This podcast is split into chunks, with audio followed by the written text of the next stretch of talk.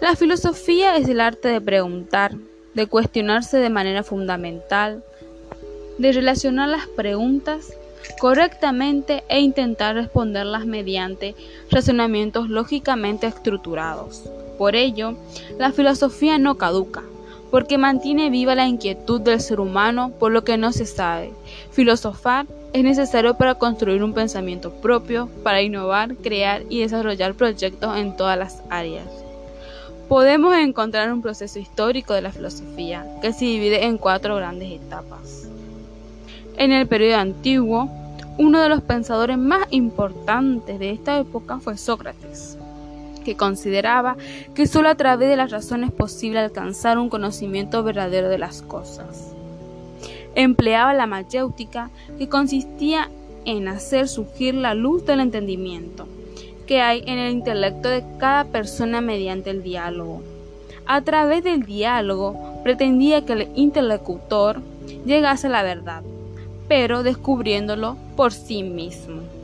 Suponía que los individuos acumulaban conocimientos ofrecidos por la tradición, vivencia y experiencia de generaciones anteriores, y mediante el diálogo se invitaba al interlocutor a dejar salir esos conocimientos, razonando, argumentando y debatiendo. En la propuesta de Matthew Lichtman, decía que todo niño debería ser alentado a desarrollar y articular su propio modo de ver las cosas, que quería niños que piensen por sí mismos y no que simplemente aprendan lo que piensan otras personas. Este pensar por uno mismo se potencia de un aula entendida como una comunidad de, de investigación. En este es uno de los conceptos clave del programa de Littman y remite a la tradición filosófica de Sócrates, que fue un papel fundamental del diálogo en clase y las relaciones que se establece entre el profesor y alumnos. En el periodo medieval, el mundo se reduce a sociedad política y esta a imperio. El hombre se va se valora como ser independiente, sino como parte de la naturaleza. Dios es un poder sobrenatural que todo lo domina e invade, concretando en la religión como una precaución fundamental y la iglesia como institución. Dios prevalece sobre el mundo y sobre el hombre. Uno de los pensadores que resalta en esta época es San Agustín, que fue el primero que puso en contacto la filosofía griega con la dogmática cristiana. Los dos grandes ramas del pensamiento agustiniano fue primero Dios y por el otro lado el alma. Dios creó todas las cosas que existen previamente en, en en su espíritu. La idea son los modelos pensados por Dios para dar forma a, dichas cosas. En el, en el método de Littman, tenía como objetivo familiarizar a los niños y niñas los componentes éticos de la experiencia humana, dentro de la reflexión filosófica y concretamente de la ética, lo que se pretende no es cambiar necesariamente las creencias de los niños, sino ayudarles a encontrar razones mejores y más sólidas para creer en aquellas cosas en las que después de una cuidadosa reflexión ellos pueden elegir creer. En el periodo moderno, el Estado surge como algo independiente de la teología.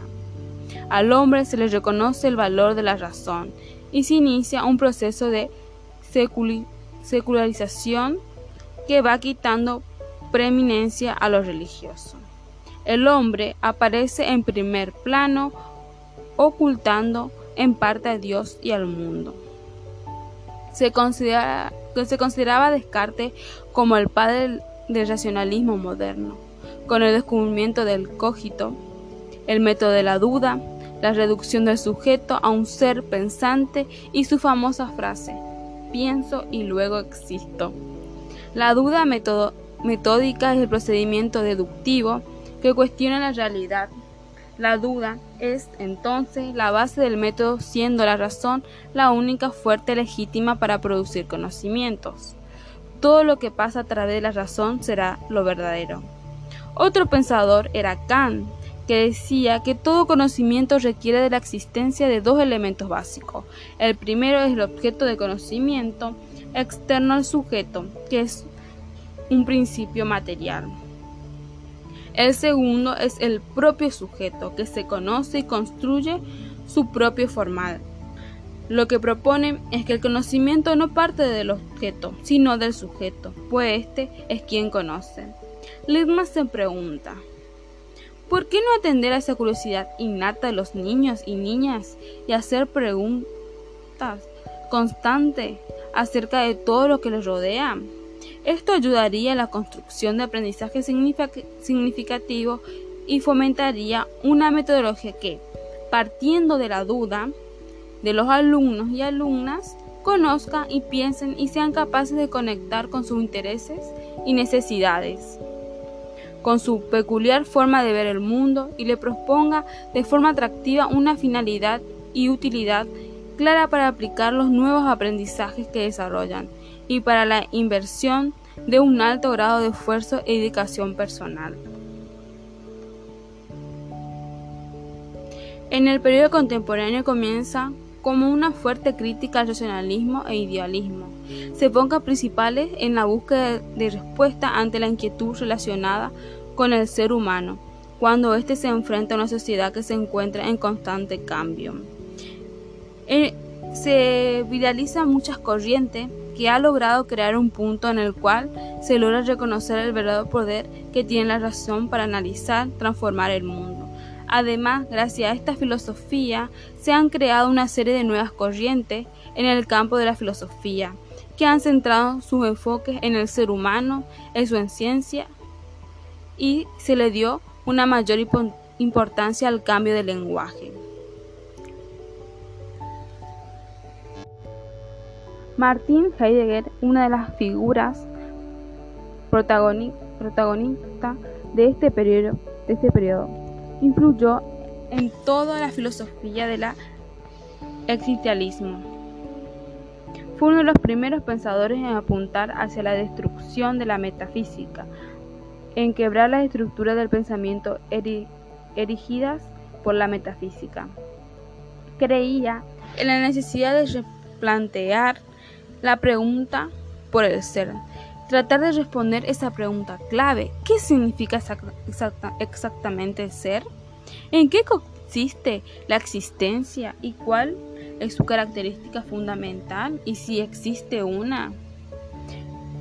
Eh, en la filosofía para niños Lippmann y Llano, una de, de su esencia se basa en brindar a los alumnos metodologías que sean útil para ellos, que a partir de los diferentes interrogantes que se les surjan a lo largo de su desarrollo puedan lograr entender y responder sobre el mundo.